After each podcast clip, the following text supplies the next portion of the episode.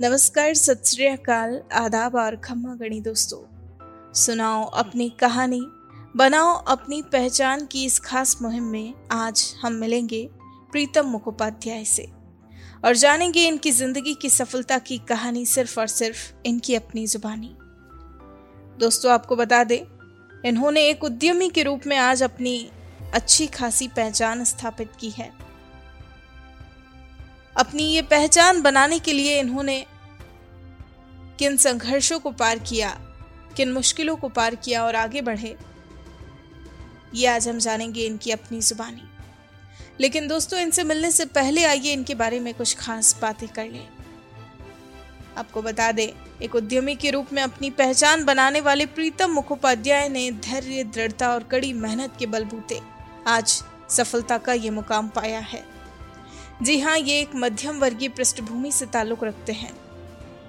इन्होंने करियर में आगे बढ़ने के लिए बीटेक कंप्यूटर साइंस में स्नातक की पढ़ाई पूरी की और फिर ग्रेजुएशन करने के बाद इनके पास उस वक्त दो ही विकल्प थे। या तो ये पोस्ट ग्रेजुएशन करते या जॉब। ऐसे में इन्होंने अपनी सूझबूझ से परिवार की बिगड़ी आर्थिक स्थिति के मद्देनजर परिवार के भरण पोषण के लिए 2017 में एक छोटे पैमाने का व्यवसाय प्रारंभ किया और शिवम वन स्टॉप सॉल्यूशन नामक एक साइबर कैफ़े खोला। हालाँकि ये भी हम सभी जानते हैं कि नए उपक्रमों के साथ कुछ नई चुनौतियाँ भी हमारे सामने आती है। ऐसे में इनके सामने भी कई चुनौतियाँ थी, कई मुश्किलें भी आई, लेकिन इन्होंने हार नहीं मानी। और दोस्तों, जब देश में कोविड ने दस्तक दी, तब इन्होंने कुछ नवाचार करते हुए कुछ और नए बिज़नेस शुरू किए। और समर्पण, धैर्य और कड़ी मेहनत के साथ काम करते हुए अपने बिज़नेस को ऊंचाइयों पर पहुँचाया। दोस्तों, जिस तरह अपनी समझदारी से समय समय पर सही निर्णय लेते हुए ये आगे बढ़े और अपनी एक पहचान बनाई, वो वाकई में सराहनीय है। और आज देश के कई युवाओं को इनकी इस कहानी से एक नई प्रेरणा मिलने वाली है, दोस्तों।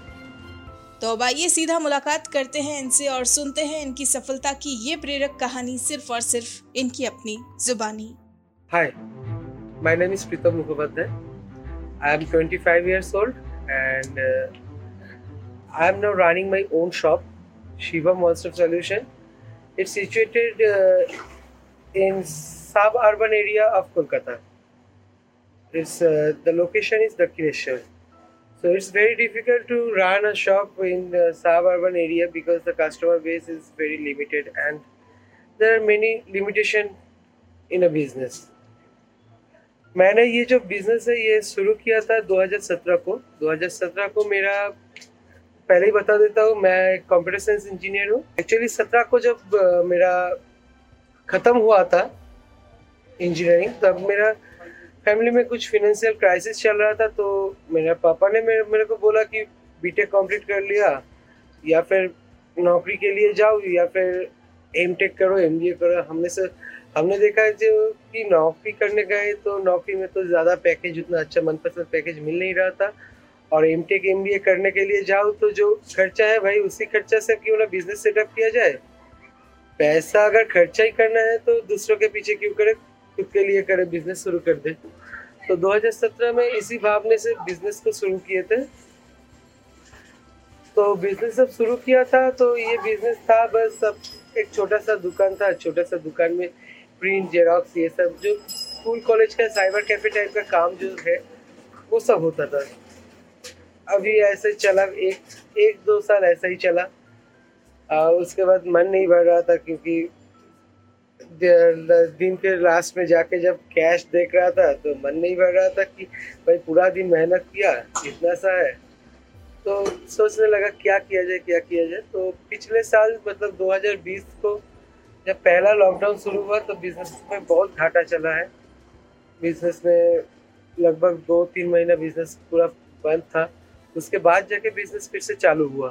तो बिज़नेस चालू होने के बाद हमको लगा कि अभी लॉकडाउन के बाद जो हुआ कि लॉकडाउन के बाद स्कूल कॉलेज बंद हो गया स्कूल कॉलेज खुल नहीं रहा है। अभी काम भी पहला जैसा नहीं रहा क्योंकि जैसे कि स्कूल कॉलेज बंद है, लोगों का रिक्वायरमेंट भी कि स्कूल कॉलेज रिलेटेड रिक्वायरमेंट भी कम होते जा रहा था। हमने उस वक्त शुरू किया, हम स्टार्ट किया कि चलो, कुछ दूसरा ट्राई करते इसको साथ में रख के।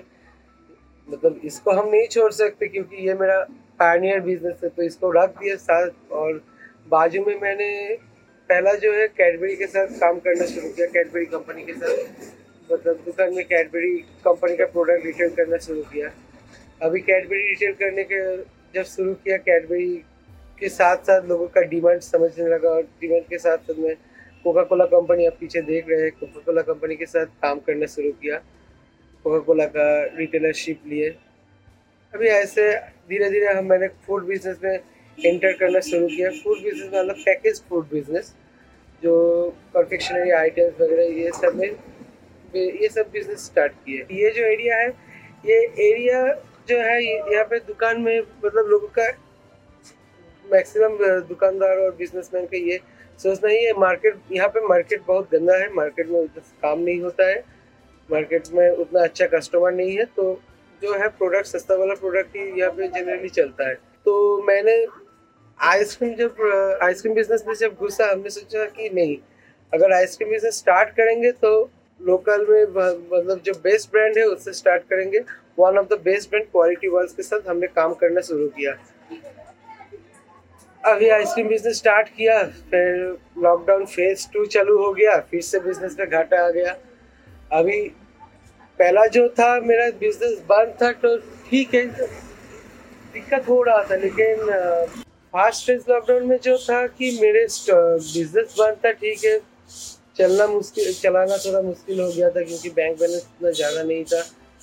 हाँ एक बात बताएँगे कि बिज़नेस जब शुरू किया प्राइमरी इन्वेस्टमेंट से शुरू करके, जो कुछ भी है, मेरा पापा और मेरा फैमिली ने मुझे बहुत हेल्प किया। मैं it's mention that my parents help me a lot within physical and financial they help me a lot physically and financially पिछले लॉकडाउन में जो था, मेरा खोने का कुछ नहीं था, लेकिन गेन भी कुछ नहीं करना पा, कर पा रहे थे।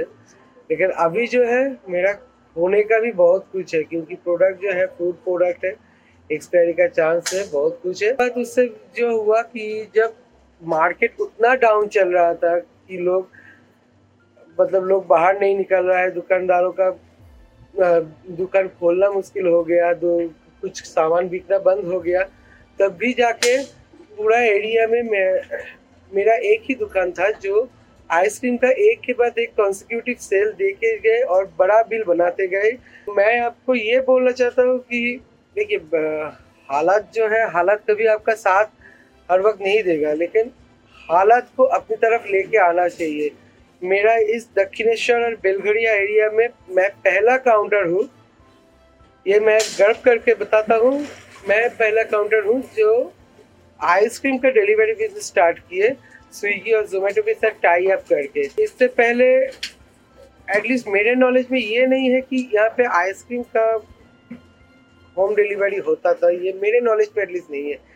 तो मैं आपको ये बताना चाहता हूँ कि देखो भाई बिज़नेस में आपसे कभी आप बहुत कमाओगे कभी आपका नुकसान यहाँ तक आ जाएगा।